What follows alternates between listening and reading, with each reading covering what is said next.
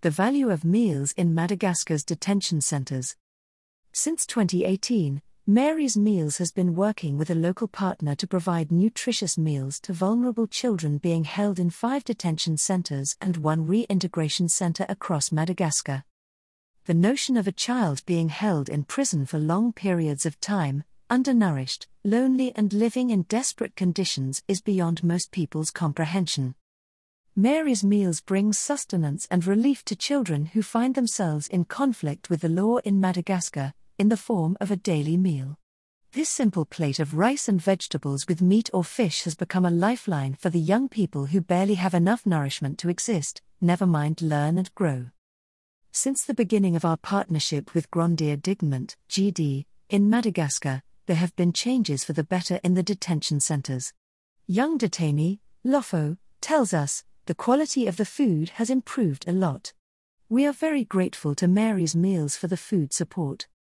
It makes us feel safe and able to participate in all the educational activities because we don't lack anything now. Lack of access to good nutrition is a serious concern in Madagascar, where they have the fourth highest rate of chronic malnutrition in the world.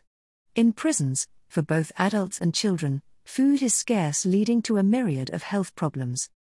Lofo says he is encouraged by his personal progress since the introduction of Mary's Meals in his center. In the last four months, I have noticed that I have gained 2 kilograms. The food makes me stronger and gives me more energy than before to participate in activities. This improvement motivates us, and we all look forward to meal time, so thank you very much, Mary's Meals. In addition to educational activities, the children learn life skills, including how to prepare and cook food for their peers. Mary's Meals is working with GD to provide this special program of support in five detention centers and one reintegration center in locations across Madagascar, giving them strength and hope in the face of an often bleak outlook.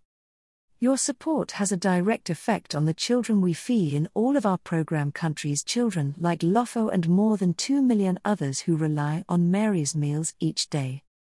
If you can, Please donate and help us to reach the next child waiting for Mary's meals. Brought to you by Audio Harvest.